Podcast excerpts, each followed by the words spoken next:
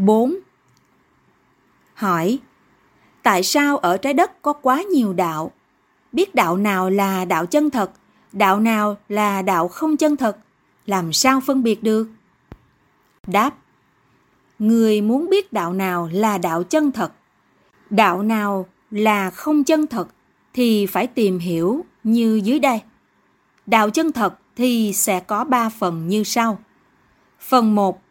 Phải có quyển giáo lý, giáo kinh, giáo lễ, giáo luật, giáo điều, tôn chỉ, cương lĩnh, nội quy, đạo phục, giấy hay bằng chứng nhận của pháp môn tu. Phần 2. Đạo lập ra để người tu thành cái gì? Phải có bản nêu thật rõ ràng. Phần 3. Đạo lập ra phải cho người thắc mắc hỏi tự do, không từ chối bất cứ câu hỏi nào. Đạo nào có đầy đủ ba phần này là đạo chân thật. Đạo nào không có đầy đủ ba phần này là đạo không chân thật.